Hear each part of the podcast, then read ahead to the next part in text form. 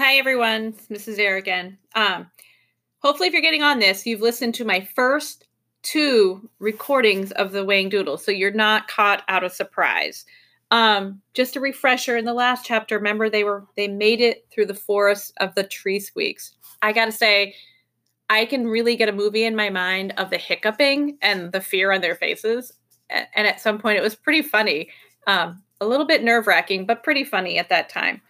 Um, hopefully, um, you've made a comment in terms of a little prediction and you're thinking about what might happen next. I'm thinking that Ben, Lindy, uh, Tom, and the professor need to listen to that whiffle bird a little bit more. So, we are on chapter two in part three of the book, Conquest. It was a warm, sultry morning. The pink road wound through the desert like country, and quite suddenly, in the middle of nowhere, it divided. One way went northwest, and the other northeast. Signposts at the junction pointed both ways, and each sign read, To the palace. Here's a dilemma, said the professor. Which way shall we go? Watch your step, squawked the whiffle bird. The professor looked at her closely. You couldn't possibly explain that remark, could you? He asked. She remained silent. There's only one thing to do, the professor declared. We must take a gamble. Come along. They took the road heading northwest. Having traveled for some time, they turned a corner, and there, sitting in the middle of a road, was a creature. He was staring at his very tiny toes and singing a sad, mournful song. He had a small head and a large body, in fact, he was completely pear shaped. He was the color of early morning mist and had two soulful brown eyes with extremely long, silky eyelashes and a top knot of hair that stuck out of his head like the bristles of a scrubbing brush. Gotta pause, readers. This is quite a picture. So hopefully you're getting an image. You could pause me right now and grab a piece of paper and sketch what you think this creature looks like. He kind of seems kind of silly. It looks like a pear with like this big bristle of hair sticking out with little tiny toes. I'm getting this huge image. Okay. The professor pulled the children to a halt. The creature obviously had not seen them, for he continued to sing and stare at the ground. Oh, woe, woe is me. I'm fat and my toes are so tiny. Hi, diddly, dum dee din. I wish I knew what place I'm in. Oh, alas, alack, hooray! I'm here tomorrow, gone today. The professor cleared his throat and tapped the whatever it was on the shoulder. The creature looked up quite unsurprised and stared for a long time. Then he simply said, Oh, hello. Good morning, said the professor brightly. We were wondering if you could give us some help. Help? Oh, yes, it would be nice, the creature replied absently. My name is Savant. May I know yours? Know my what? Your name. Ah, uh, yes, I have a name somewhere. He looked around vaguely. I think I'm a Grick, or is it a Dunk? I'm sure I'm somebody. It's on a piece of paper. I don't know where I put it. Would it be that paper in your hand? What hand? The creature looked startled. Oh, yes, here we are. He peered at a piece of folded parchment, which he had been clutching. Yes, this is definitely what I am. I'm an oink. The professor was excited. I thought you probably were, but I wasn't sure. It's a great pleasure to meet you. It is, said the creature. I've never met me, so I wouldn't know. Could you tell me if this is the correct way to the palace? What palace? That one up there, the professor pointed. Gracious! What's that? The oink peered at the mountain. I don't see very much, you know. Only my toes. He looked back at the ground and began singing again. If I had eleven toes, I would use one for a nose, which I haven't got because it's much too hot readers, I gotta say, this is I'm kind of starting to laugh a little bit. You might be laughing at home as well a little bit. He seems um, very silly. This oink. He looked at the professor and said, It is too hot for a nose, isn't it?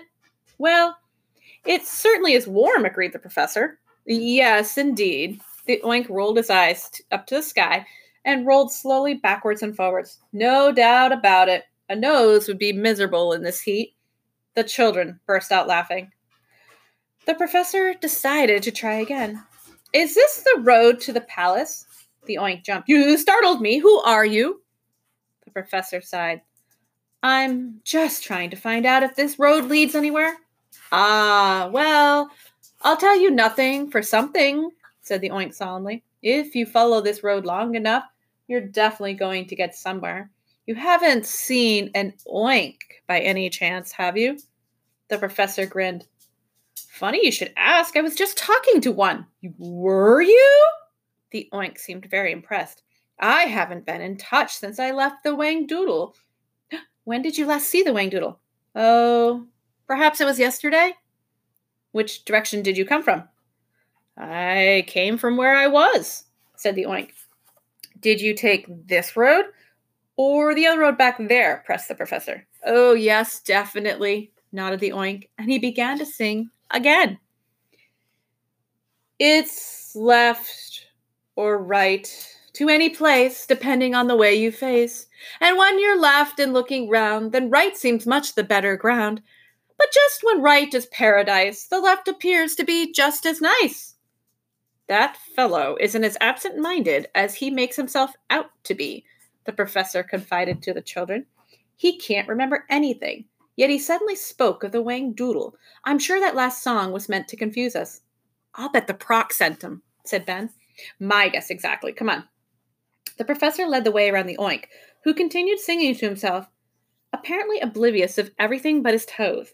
However, after they had gone a short distance, the professor and the children turned for a last look, and the oink was nowhere in sight. Ha! said the professor. I thought as much. He's probably gone straight to the Prock. Oh, dear. Lindy suddenly felt anxious. Don't worry, Lindy. Look how content the whiffle bird is. I'm sure we're doing the right thing. Could I take off my scrappy cap? she asked. I'm feeling awfully hot. I should say not, the professor replied. You must all keep your hats on. I told you how important they are. Then he cried excitedly, Well, look at that.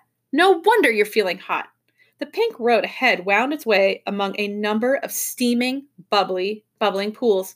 Surrounded by the white desert, they heaved and swirled like cream in a mixer, making the most wonderful, bubbly, squelchy sounds.